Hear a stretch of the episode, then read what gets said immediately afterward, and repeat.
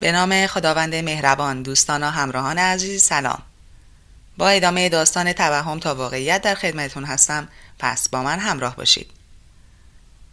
در قسمت اول داستان سه دوست به نامهای کامران و حمید و آرش در مسیر برگشت از تعطیلات بودن که بر حسب اتفاقاتی وارد یک گورستان متروک میشن. کامران اصرار به موندن و ماجراجویی می‌کنه اما حمید و آرش صلاح رو بر این می‌بینن که زودتر اون گورستان رو ترک کنن. به همین خاطر کامران رو به اصرار خودش تنها می‌ذارن و راهی تهران میشن. و اما بریم سراغ ادامه داستان.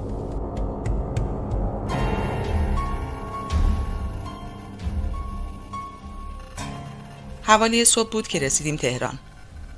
حمید رو به خونشون رسوندم و طرف خونه به راه افتادم. یه روز از اون ماجرا گذشته بود و ما هنوز خبری از کامران نداشتیم.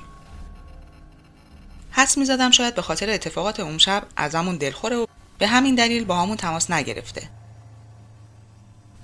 اما درست روز سوم بود که حمید با هم تماس گرفت. سلام آرش از کامران خبری نشد؟ نه چطور مگه؟ چند دقیقه پیش مادرش زنگ زده بود. می‌گفت کامران خونه نیومده و خبری ازش نیست. مگه شما با هم نبودید؟ با شنیدن این حرف ترس و عذاب وجدان مثل بختک به جونم افتاد.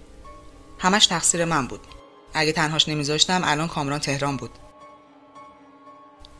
فوری به حمید که هنوز پشت خط بود گفتم همین زود حاضر شد تا نیم ساعت دیگه میام دنبالت. برای چی؟ برای چی نداره حمید. باید بریم اون منطقه کوفتی و دنبال کامران بگردیم. بعد از چند ساعت رانندگی همون منطقه بودیم. اما هیچ اثری از کامران نبود. هوا دیگه کاملا تاریک شده بود ولی هرچی بیشتر میگشتیم کمتر به نتیجه می رسیدیم.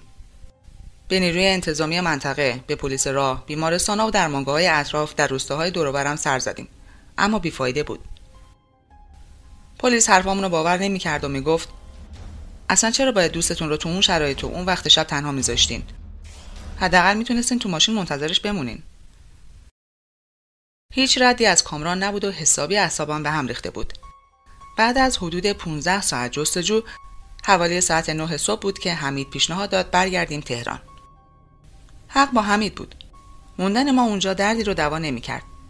پلیس هم بهمون اطمینان داد پیگیر ماجرا هستند و در صورت به دست آوردن کوچکترین اطلاعی با همون تماس می‌گیرن و ما در جریان می‌ذارن. ناامید و کلافه سمت تهران حرکت کردیم. خودم رو مقصر می‌دونستم و توضیحات حمید مبنی بر بی تقصیر بودنم هم اثری توی روحی هم نذاشت. نمی‌دونستم با چه رویی برم و به مادر کامران بگم خبری از پسرش به دست نیاوردیم. با کلی فکر پریشون به تهران رسیدیم. مادر کامران رو در جریان قرار دادیم و به انتظار خبری از طرف پلیس بودیم. هرچند پلیس حرفامون رو به شوخی گرفته بود و می‌گفت اون وقت شب دلیلی برای رفتن به قبرستون وجود نداره.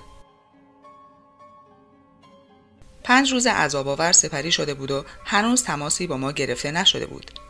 تا اینکه درست غروب روز ششم از جایی که حتی فکرش هم نمی کردیم به ما تلفن شد و خبر دادن کامران اونجاست. تیمارستان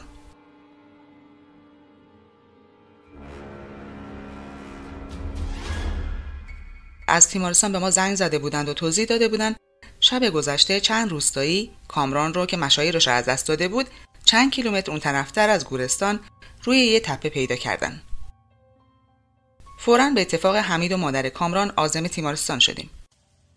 بعد از اینکه خودمون رو معرفی کردیم ما رو پیش کامران بردن. اما چه کامرانی؟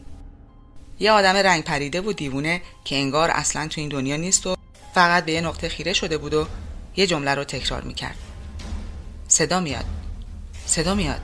از توی اون قبر صدای آتیش و شکنجه میاد.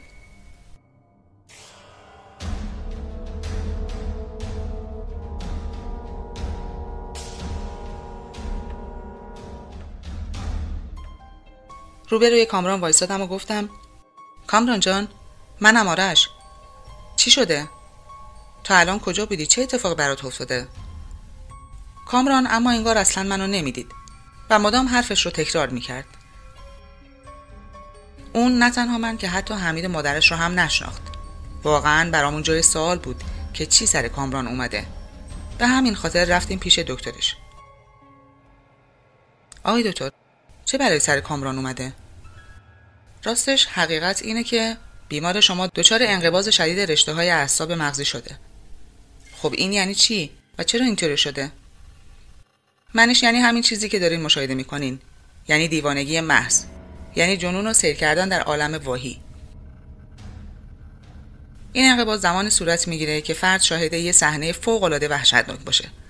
مثل مثل قتل عزیزان فرد جلوی چشمش یا تهدید جدی و شدید به مرگ. و یا فراتر از اینا. مثل توهم دیدن جن و روح.